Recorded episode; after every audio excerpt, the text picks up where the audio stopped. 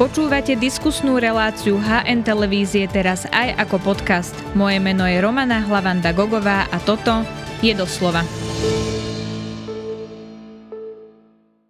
Dva mesiace pred voľbami je kampaň mierna a väčšie konfrontácie nás asi budú čakať až v závere. Faktom však je, že od prvej dvojice strán sa oddeluje Peter Pellegrini. Ako sa teda môže tvoriť koalícia po septembrových voľbách, to je otázka na komentátora hospodárskych novín, novinár a publicistu Roberta Kotiana. Vítajte v relácii doslova. Dobrý deň. Pán Kotian, tak o, poďme na to, čo sa stalo tento týždeň. Demokrati zvolali tlačovú konferenciu, oni ju nazvali zásadným vyhlásením. Nakoniec to až také zásadné vyhlásenie nebolo. Aspoň teda novinári očakávali, že povedia, že napríklad môžu odstúpiť z volieb, alebo že podporia niekoho iného, alebo niečo podobné. To sa nestalo. Mali to ale demokrati urobiť? Teraz, čo myslíte, urobiť tlačovku alebo odstúpiť? Odstúpiť. Aha. No, ja si myslím, že e, slovo zásadné si interpretujeme aj vy a ja si inter, interpretujem trochu inak. Očakávali, očakávali by sme, že fakt ako niečo ozaj zásadné, ja neviem, e, e, tak ako Igor Matovič veď stále hrozí, že na, e, predloží dôkazy o korupčnosti e, Richarda Sulíka, toto nie, niečo by mohlo byť na, na, Margo, na Margo Igora Matoviča alebo na Margo niekoho iného. Prípadne to, čo ste spomínali, že áno, vidíme, že tie preferencie sú mizerné a asi by bolo najlepšie, keby sme, keby sme odstúpili. Toto sa dalo očakávať po celom zásadné. Ale možno, že pre, možno, že pre Eduarda Hegera a jeho kolektív zásadné bolo aj to, ako sa svojím spôsobom dištancovali, dištancovali od, predcház- od spôsobov predchádzajúcej vláde. Hovoríme o tých, o tých ukážkach Richarda Sulika, Igora Matoviča a Borisa Kolára.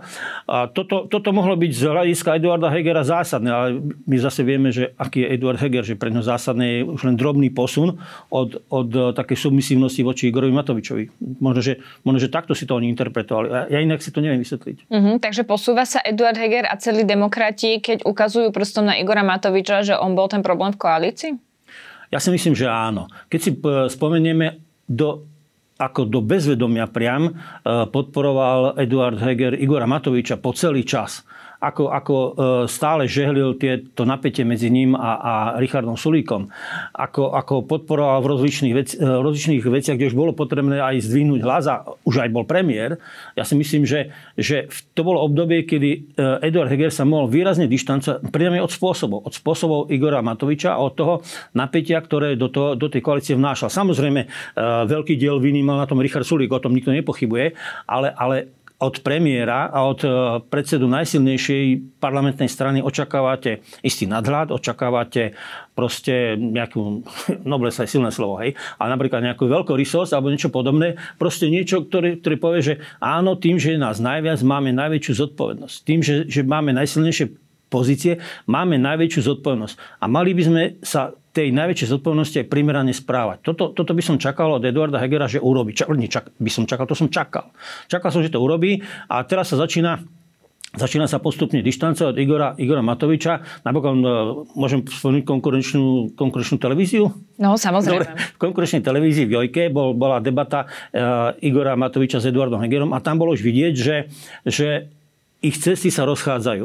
Ja teraz uh, ocitujem jedného dávneho, no, no, alebo jedného novinára, ktorý dávno pred niekoľkými desaťročiami na Margo, na Margo demokratickej strany, ktorá išla do konfliktu s VPN, povedal, že keď plastelina tvrdne. A ja si myslím, že uh, Eduard Heger, Heger ako tá plastelina postupne tvrdne. Otázne, či to stihne, otázne, či to bude dôveryhodné, otázne je, či, či, mu to, či mu to náhra uh, získa nejaké percentá. Skôr sa obávam, že nie, lebo myslím si, že svoje šance už premárnil a myslím si, že, že už to bude len také, také ťahanie za chvost. Jedine, že by skutočne prišla nejaká čierna labuď a, a demokrati niečo vymysleli také brutálne, ako, ako Igor Matovič s tou počiatkovou vilou ale dosť by som o tom pochyboval. Uh-huh. Keď sa pozrieme na e, ten záver, ktoré strany sú v prieskumoch na tom konci, tak Aliancia má tiež okolo 2%, 2% demokrati 2%, napríklad Modrý Mozid majú 1,5% a potom sú tam ešte nejaké drobné strany. Mali by sa títo, tieto strany vzdať v prospech nejakých iných stran tesne pred tými voľbami? No, teraz ideme radiť, áno? Asi áno. Dobre, skúsme to teda. No, uh, myslím si, že tá situácia je veľmi komplikovaná, aby sa dalo jednoznačne odpovedať. Pretože uh, ide o to, čo oni od tých volieb očakávajú. Uh, pred voľbami, predtým ako začala predvoľbná kampaň, všetky tieto malé strany, ktoré pomenovala, myslím, Nikolsonová ako politický plankton, sa tvárili, že ideme sa spájať, aby neprepadol ani jeden hlas.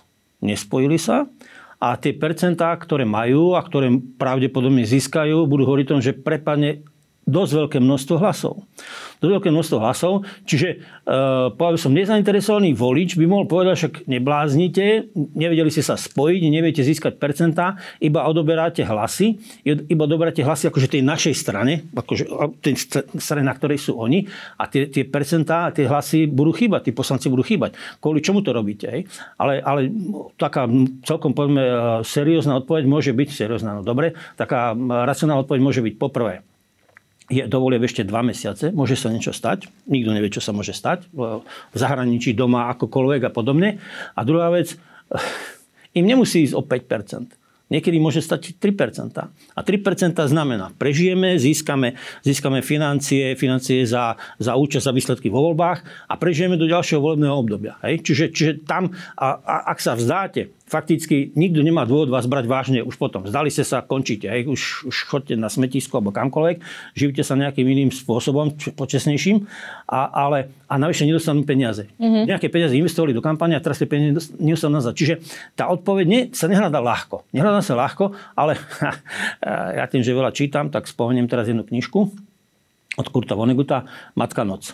A tam jeden hlavný hrdina hovorí, sme to, čo o sebe hovoríme, že sme a preto si musíme na to, čo o sebe hovoríme, že sme, dávať veľký pozor. Čiže keď oni hovorili, chceme zjednotiť pravicu, nechceme, aby sa strácali hlasy, tak ja počujem, chceme zjednotiť pravicu, nechceme, aby sa strácali hlasy. No tak urobte to. Hej? Asi tak, to sa mi zdá. Preto oni to o sebe tvrdí. To nie, že ja som si to oni vymyslel. Oni sami sa takto pomenovali. A tým, že sa takto pomenovali, povedali svoj cieľ, ten cieľ je niekde v nedohľadne. I keď Dobre, e, sú dva mesiace do volieb, ale okolo takého 10. septembra by to už malo byť jasné. 10. 15. septembra by to malo byť jasné. Idú do volieb alebo neidú do volieb. Je to férová informácia voči svojim voličom aj voči iným voličom. Proste, pretože vieme, že vy ste povedali, že chcete ísť do volieb, a máte 2%, nebudem vám dávať hlas. Prečo som to robil? Ten hlas prepadne. Dám ho niekomu, kto má šancu sa dostať. Mm-hmm.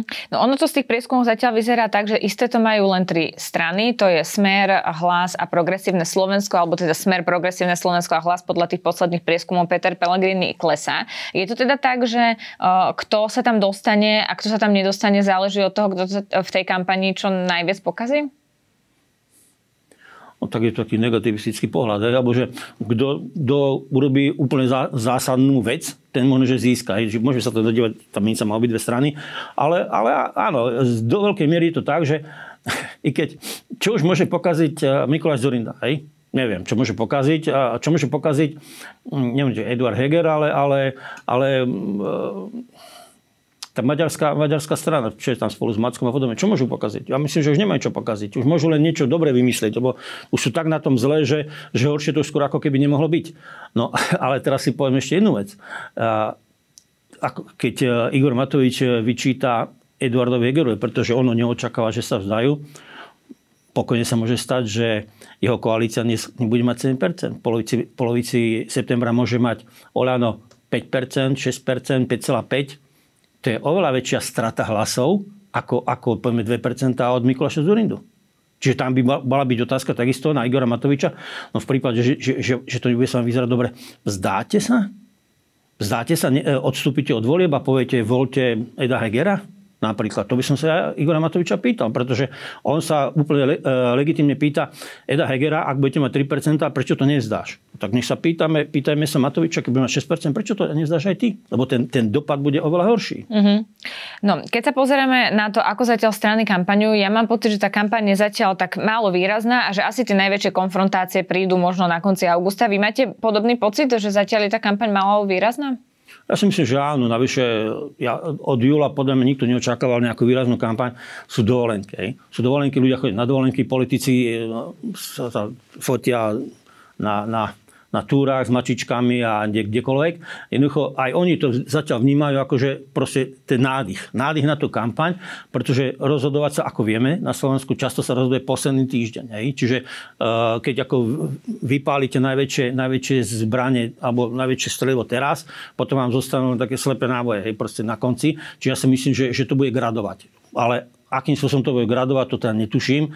A keďže som si keď som sa pripravoval na túto reláciu, uh, netušia to ani tí, čo sa tomu venujú profesionálne. Focus, ako Ipsos a podobne. Všetci čakajú, že niečo sa stane. Hej? Niečo sa stane, podobne ako sa stalo pred 4 rokmi, ale nikto nevie, čo to bude. To neviem ani ja. Ono je to tak asi vždy pred tými voľbami.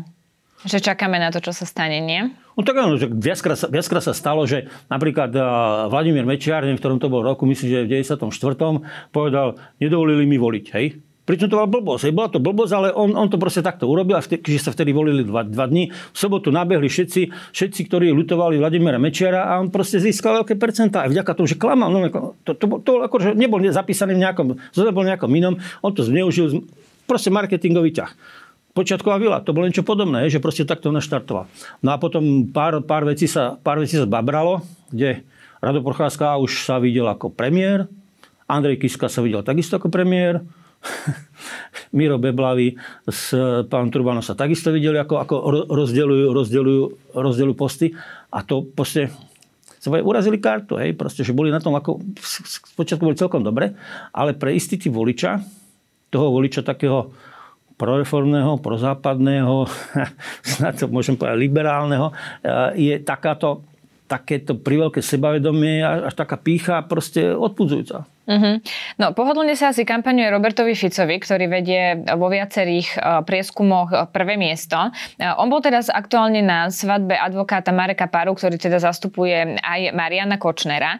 A bol tam napríklad aj s Norbertom Bodorom, majú tam spolu fotografie. A on sa pred časom ešte dištancoval stále od firmy Bonul, teraz ho vidíme na fotografiách s Norbertom Bodorom. Čo sa deje, keď Robert Fico už nemá problém sa fotiť s týmito ľuďmi? No, Tejto otázky som sa obával. Alebo niečo potom som sa obával. Ale ja som sa na vás pripravil. Fakt som sa na vás pripravil.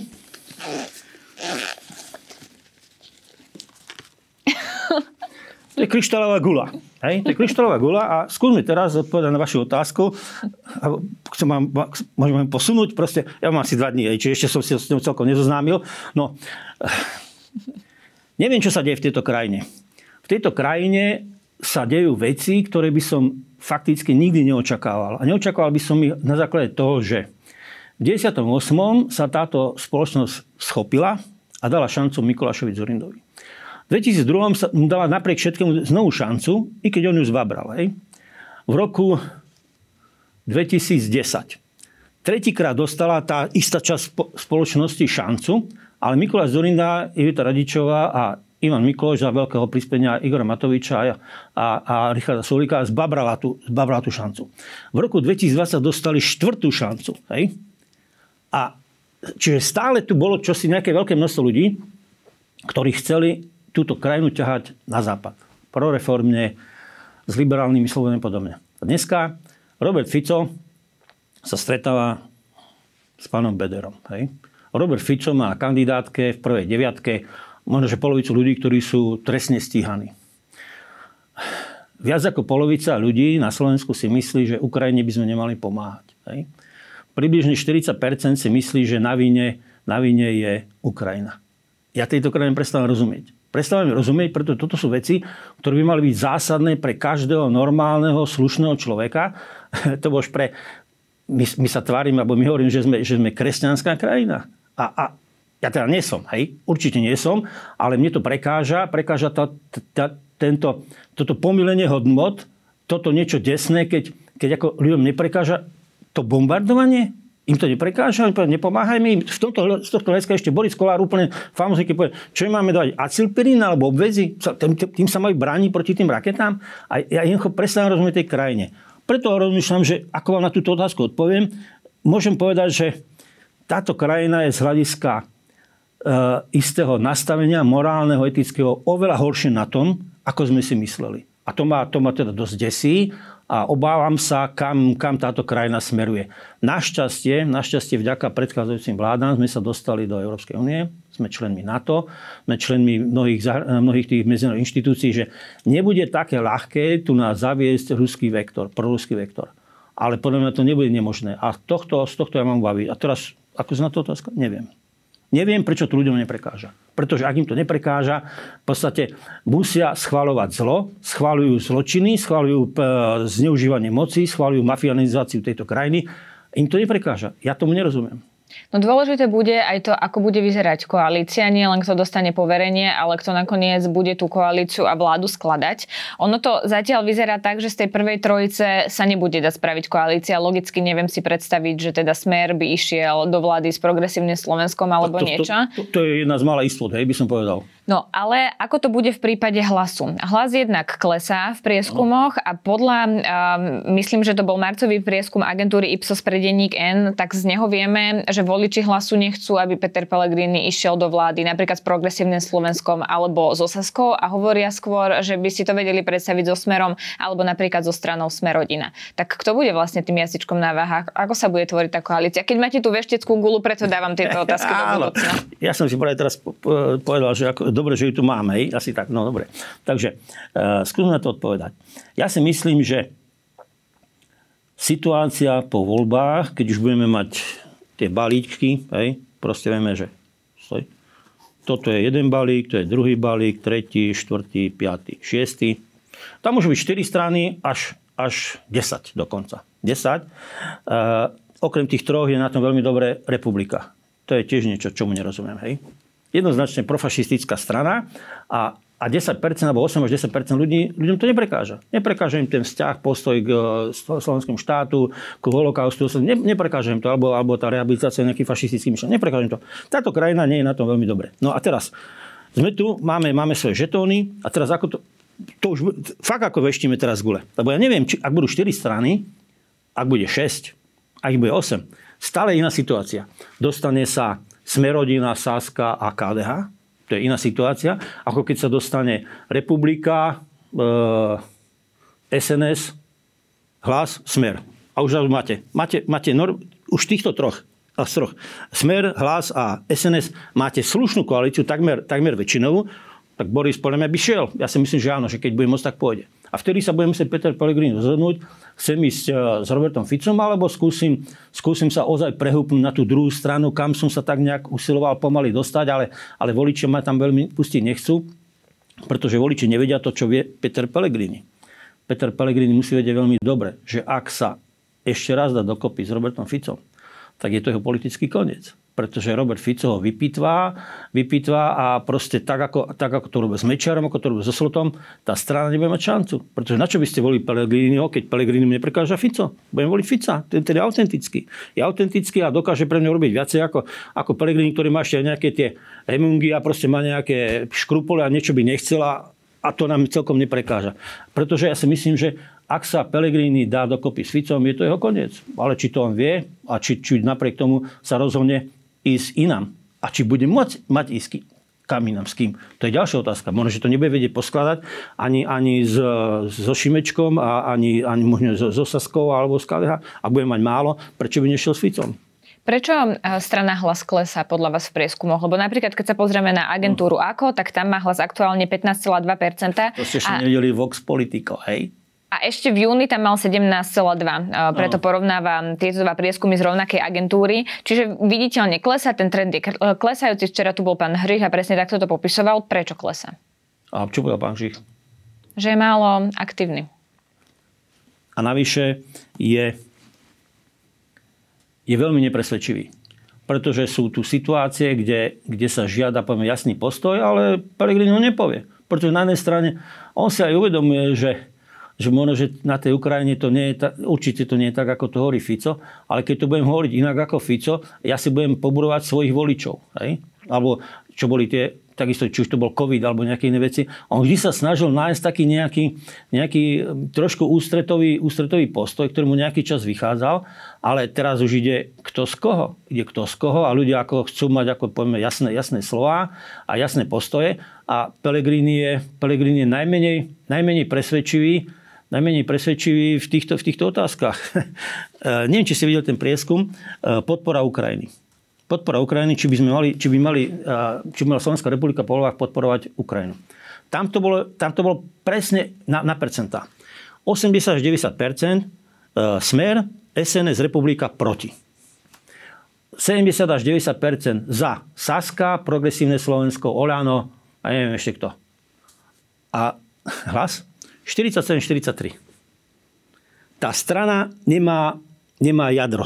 Tá strana nemá, nemá jasný ťah ako hlas. Proste ani v takejto veci. Aj v takejto veci polovica povie, že áno, a polovica povie, že nie. Čo urobíte s takou stranou? Proste ten Pelegrini sa dostal niekam, kde podľa mňa sa, sa nechcel, možno si myslí, že to uhrá tým takým, e, takými tančekmi medzi tým a podobne, ale, ale jednoducho, keď do tuhého, tak ľudia chcú jasný postoj. A on ho jasný nemá. On ani jasne nepovie, že či pôjde s, so Šimečkom, alebo nepôjde so Šimečkom, či pôjde s Ficom, alebo bol so Smerom by zmyšľal, a s Ficom nie. Tak čo je to za strana? Proste u neho neviete, čo máte čakať. Podľa mňa to nevie ani on. Nie je to práve tým, že vidia, aké sú tie prieskumy? Keď máte prieskumy, že to je skoro 50 na 50 pri nejakom názore, tak asi ťažko zastanete nejaký názor, lebo vám tá polovica odíde. Lebo má takých voličov. Áno, lebo on má takých voličov. Pretože pri Saske je to iné. Voliči Sasky sú iní. Hej. Voliči Progresívne Slovenska sú iní. Voliči Smeru sú iní. Voliči Republiky sú iní. Tam jednoducho to poviete jednoznačne, chcete toto. Hej. Ale on má voličov, ktorí čas, čas ako odišla od Smeru a je, je spojená nejakým, nejakými púpočnými šnúrami s tým smerom, ale čas je tam ako keby nová. A čiže tam, tam oni sami nie, celkom nie, nie, sú, nie sú jasní, že čo chcú. A Pelegrini to nevie povedať tak, aby nenaštval polovicu. Mm-hmm. A to je podľa mňa ten dôvod, prečo, prečo klesá. A fakt odporúčam pozrite si Vox Politico. To sú brutálne čísla. Môže Peter Pellegrini klesať aj kvôli e, pánovi Žigovi, tej jeho kauze vypovedal teraz na súde, e, súd tu jeho výpoveď ako keby neuznal, takže môže to byť aj kvôli tomu, má ho na 11. mieste na kandidátke, či toto nie je problém pre jeho voličov? No, Neviem. Neviem, pretože pre čas voličov to môže byť problém pre čas asi nie. Pretože e, sú voliči, ktorým... tak dobre, budem prekážať Žiga a, nie Pelegrini? Pelegrini má tiež svoj problém, hej? Pelegrini má svoj problém obvinený z prevzatia oplatku. A, a Žiga, samozrejme, ten sa dostal oveľa ďalej v tom, v tom procese. Pelegrini ešte tak ďaleko nie je, ale, ale tie pochybnosti tam sú. A pochybnosti o tom, či ten jeho byt, e, na, na ten jeho byt mal, mal dosť peňazí, tie sú úplne legitimné. A ak im toto neprekáža, prečo by mal prekážať nejaký žiga? Hej. Máme predsedu, ktorý je namočený, alebo ktorý je podozrivý, alebo sa spochybňuje a teraz budeme spochybňovať 11, keď z jednotkou si nemáme, nevieme rady. Posuňme sa trochu ďalej, pretože aktuálne sa stalo aj to, že úradnícka vláda sa musela vysporiadať s kauzou na ministerstve vnútra a nakoniec bolo odobraté poverenie Ivanovi Šimkovi, ministrovi vnútra. Ako sa pozerať na celú túto kauzu? Ja som tu mala aj pána Šimka, aj pán premiér tu dostal otázky v tomto štúdiu. Ja som mala pocit, že to ako keby nie je uchopiteľné celá táto kauza a že nie je vlastne jasné, čo je problém a prečo mu bolo odobraté poverenie. Ako to vnímate? No, ja som pre ten denník napísal pár textov práve o tomto, či pokúsim sa to zhrnúť. Eh, s pánom Hamranom ste nehovorili. Nie, ten mal prísť zo štúdia, nakoniec zo štúdia neprišiel. Z Nie, nie, mal pracovné povinnosti, ale s ním som teda neviedla o tomto rozhovor. Uh-huh. Dobre, lebo možno, že by bolo treba sa jeho pýtať. Pretože ja keď som, ja sa teda mal som aj svoje zdroje, aj kuluárne podobne, rozprával som s ľuďmi okolo Ivana Šimka a s niektorými ďalšími, eh, ako ľuďmi, ktorí rozumejú bezpečnostnej problematike. Mne to tam vychádza ako, ako hysterická reakcia policajného zboru na základe čohosi, čo to ja si neviem predstaviť, že policajný zbor môže tak hystericky reagovať na to, že jeden minister vnútra zavolá druhému, pardon, jeden minister zavolá druhému ministrovi, čo tam deje, nie je to, nie je to nejaké šialené? A on povie, že tak dobre, však dojde, zistíme nejaké informácie. A policajný prezident pošle dopreč, hej, asi tak nejaká. A povie, no dobre, tak sme sa nedozvedeli, neriešime to, hej. A potom jeden človek, ktorý je trestne stíhaný, pochybne, zrejme pochybne, ale ten človek nemá byť nevinný, on má aj vyzerať ako nevinný, aby sa dostal do takej pozície. On má, on má vyšetrovať prehrešky policajtov a sám je podozrivý a sám je stíhaný. Však to je, to je nonsens, hej, aby taký človek sa dostal do čela policajnej inšpekcie. A Šimko čo povedal?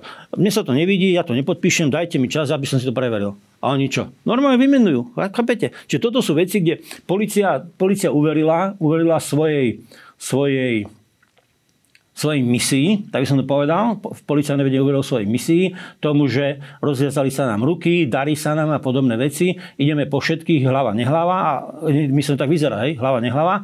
A jednoducho my, my keď nám niekto do toho chce zasahovať, akože minister, čo nám nejaký čo minister hovoriť a my sa, my sa, akože, my sa zbúrime a postavíme pred, pred prezidentku a pred e, premiéra, že ak, e, no my odchádzame, lebo nám prekáža Šimko. A teraz e, Eduard, nie Eduard, e, Ľudový Dodor? Ľudový Dodor si povie, a fíha, a čo teraz mám robiť? Ja chudatenko, hej, ako ja viem spísať skvelé knižky, ale takýto si som v živote nebol.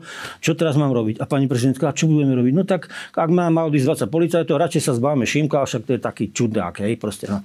Ale to je, to je nenormálna, to je no, nenormálna situácia, aby na základe tohoto, takejto blbosti, keď si, keď si uvedomíme, že akých ministrov vnútra sme mali, toto bol najkultivovanejší, najcivilizovanejší minister vnútra, aký kedy bol na Slovensku. Keď si pomyslíte na všetkých tých predstavujúcich ministrov vnútra, ani jeden sa z tohto hľadiska Šimkovi nevyrovná. On povie, on má, ešte, má tu nejakú noblesť, ešte povie, že dobre, urobím takto, ne, ne, veľmi sa to nevidí, ja si to pre, prezistím. A ako si to prezistím? No tak budem sa pýtať ľudí, okrem toho aj generálneho e, prokurátora. No ale to by si nemal, hej? Tam my, my ťa obideme. No ale čo? To znamená, že ja zavolám uh, Žilinkovi a poviem, no pán Žilinka, čo si o tom myslíte? Ja si myslím, že to je blbosť. On povie, no, neviem teda, čo si o tom myslí. A čo si myslíš ty? Ivan Šimko by si bol zistil informácie, urobil by to. Dovidenia. A policajti, policajti, čo urobí policajti 15. oktobra? Čo spravia policajti, keď sa im pôjde naozaj po krku? Keď tam budú mať iného ministra vnútra? Čo, čo spravia akože cisársky dôstojníci? Vpálim si golku do hlavy? Keď na základe tohto, na základe tohto takej blbosti policia, policia reaguje ako hyster... Pardon. Ako hysterický človek? skoro, som, skoro som bol rodovo nekorektný, hej? Asi tak nejak. Ale to kvitujem, že ste sa takto opravili. Dostal A nebola to aj neobratnosť Ivana Šimka? Jednoznačne. To jednoznačne proste to, ako to napísal, prípadne ako to interpretoval a ako sa nechal zatlačiť do kúta tým, že dva týždne nebude nič hovoriť a nikto nevie, čo sa deje. Však až tá tlačovka, keď už bol Ivan Šimko preč, tlačovka Hamrana, povedala, že o tom to je problém. A stále som rozmýšľal, že možno, že má nejaký vážny dôvod. Potom pozerám tú tlačovku a toto, toto je pre vás, chlapci, problém? Toto je pre vás policajtov ozbrojenú zložku? Toto je pre vás problém? Vy, vy chcete povedať, že idete preč? Na základe čo, takej, takej blbosti? Nemal to vysvetľovať premiér s prezidentkou? Oni boli vo svojich vyjadreniach skôr takí o, nejasní, nehovorili presne, čo sa stalo a všetko sme sa to vlastne dozvedeli až z tlačovej konferencie policajného prezidenta. Má to byť takto? Ja si myslím, že nie, ale to je tým, že, že ani, ani prezidentka, ani, ani e, predseda vlády nie, nie, sú, nie sú na takéto veci zvyknutí. Ale dobre, teraz si predstavme, fabulujme, hej? Ľudový Dodor si zvolal tlačovku, aký asi aj zvolal, a oni sa budú pýtať, že o čom to je. No tak je to o tomto. Pretože toto sa stalo na ministerstve vnútra, prišiel tam tento minister Bíreš, pretože sa mu nepozdalo, že jeho práva ruka a ostatní ľudia sú len takýmto spôsobom ako odvedení, vypočúvaní a podobne. Doteraz neboli obvinení, viete o tom? Áno, no. neboli no. stále. Áno, proste, že, že, že toto sa stalo a, a e, policajný prezident si myslí, že je to zasahovanie do živého spisu a novinár pričetný na sa spýta, aj si vy si to myslíte? On povie, no ja si to celkom nemyslím. Hej. Tak prečo odvolávate? Tak by to bolo skončilo, chápete? Keby mu povedal, že toto sú tie práve dôvody, pretože toto a že nechcel od, e, vymenovať toho človeka, ktorý je trestne stíhaný. Však to musí byť smiešné aj jemu už teraz. A dúfam, že mu je, pretože ja mám o ňom vysokú mienku. A toto v podstate nezvládol. A prezidentka zvládla celú situáciu? Všetci hovoria, že to je vlastne prezidentkina vláda, ona odobrala poverenie? Ja si myslím, že pani prezidentka mala mať e, mal mať guráž na to, aby povedala, že nie. Že nie, že proste toto nie sú dostatočné dôvody na to, aby som ja odobrala poverenie ministrovi vnútra na základe takýchto vecí. A teraz akože, čo bude ďalej? Však to je, to je tiež nejaký šialený precedens, na základe ktorého, na základe ktorého akože teraz ako mám Bibinko ako policajný prezident, tak ako odvoláme ministra vnútra, ako, však niečo by mal ten človek vydržať. Však to je kuklač bývalý, nie? Je to bývalý kuklač. Očakávam takého človeka, že trošku, trošku je odolný, že niečo znesie. A na základe tohto oni si to interpretujú. Tam musel byť nejaký dôvod, že proste nechceli toho Šimka a chceli tam dostať toho, chceli tam dostať toho Ďurku a, a teraz to už to by som išiel na hranu, keby som ako hľadal nejaké, nejaké nekalé úmysly. To nebudem robiť, lebo nemá na to informácie. Poďme ešte k jednej téme a to je e, k budúcim prezidentským voľbám. Tie nás tiež v budúcnosti čakajú a podľa prieskumu e, Ipsosu pre denník N vieme, že Ivanovi Korčokovi by pomohlo, keď teda Zuzana Čaputová e, ohlásila, že kandidovať nebude. Ono je to logické, lebo priťahujú rovnaký typ voličov, takže Ivana Korčoka by logicky už volilo viac ľudí. On by teda porazil Roberta Fica v druhom kole, ale zrejme by neporazil Petra Pellegriniho. Mal by do toho Ivan Korčok s takýmto základom ísť? Tak poprvé je začiatok augusta. Ja si myslím, že situácia sa môže a bude sa výrazne meniť, bude sa výrazne meniť po voľbách. Predstavme si situáciu, že zostaví vládu hlas a Smer a Republika a, Boris Kolár a Peter Pellegrini bude premiérom, Robert Fico bude neviem čo, možno že generálnym prokurátorom konečne a, a Boris Kolár bude predseda parlamentu, tak ako chcel byť, keď tam bol Danko, tak možno, neviem vám povedať. E, po voľbách budú jasné, jasné posty budú jasné, že kto je na akom poste, na akom poste je Peter Pellegrini, na akom poste je Robert Fico. Prečo by šiel Peter Pellegrini do prezidentských volieb, ak bude mať takú pozíciu? Na čo by to robil? Hej? A zdajne, že samozrejme, keď, keď tak nahážete tie mená, tak, tak to, to nás to vidí, ale reálne mená, ktoré sú, tak to je možno, že skutočne ako ten Korčok a ešte neviem niekto. A, a to sa uvidí potom, že oni si potom povedia, že dobre, máme teraz máme vládu a potrebujeme by sme ešte prezidenta. No a teraz potrebujeme niekoho, kto nám porazí, kto nám porazí Korčoka, pretože čas spoločnosti povie, že Korčoka, áno. Alebo možno, že si povedia, že čo keby šiel Robert Bezák, hej, napríklad. Nám by neprekážal, ako nám liberálom. A katolíci by mohli byť spokojní, hej, asi tak nejak. A, a bol by to celkom slušný prezident. I keď ako kňaz, no dobre, no to by sa celkom nehodí. Ale hovorím o takom nejakom mene, hej. A teraz, ko po, proti nemu postaví tá druhá strana. Čiže uh, ja som vedel, že dobre, že som to dobral. Neviem vám povedať, pretože toto je predčasná otázka, to sa uvidí po voľbách a tam už budú jasné. Robert Fico je toto, Peter Pellegrini je toto, uh, neviem kto ešte toto a zostanú nám, proste títo ľudia už nepôjdu do prezidentských volieb a uvidíme. Nech uvidíme. Ale že by do toho Korčok mali ísť, podľa mňa to je veľmi slušný kandidát, aby som aspoň na niečo odpovedal. Mm, bude to vlastne dôležité, kto bude prezidentom po týchto voľbách, bude kľúčové aj pre strany, kto bude hlava štátu? Určite. Určite preto, že sa ukázalo, že prezident môže byť aj iný ako Ivan Gašparovič, prezident môže byť iný ako Andrej Kiska, prezident môže byť ako ešte lepšie ako Zona Čaputová, pretože napriek všetkému tie právomoci má. Môže vrácať zákony, môže požiadať o, o vyjadrenie, o, o stanovisko ústavný súd, môže zastaviť alebo spochybniť niektoré nominácie. Proste uh, v hľadiska zahraničnej politiky zrazu máte prezidenta, ktorý hovorí, pomôžeme tej Ukrajine a máte predsedu vlády, že kašlíme na Ukrajinu, dáme im tam vreckovky, hej, asi tak nejak. To, je, to sú stále dôležité veci. Dôležité veci pre, pre celkový, celkovú atmosféru spoločnosti, pre celkové vzdelávanie tej spoločnosti, aby si uvedomovali, že, že jednoducho predsa len je to iný názor ako ten, ktorý má Robert Fico ako predseda vlády alebo Peter Pellegrini ako predseda vlády. Je tu prezidentka alebo je tu prezident, ktorý hovorí iné veci a hovorí dôležité veci. Jednoducho táto krajina potrebuje informácie, informácie, informácie, vzdelávanie, vzdelávanie, vzdelávanie lebo za, za, zakapeme na vlastnú blbosť. Tak uvidíme, ako to teda celé dopadne, aj voľby, aj potom, kto bude kandidovať v prezidentských voľbách. Ďakujem, že ste opäť prišli. To bol komentátor a publicista Robert Kotian. Ďakujem za pozornie. Prišli sme radi obidvaja.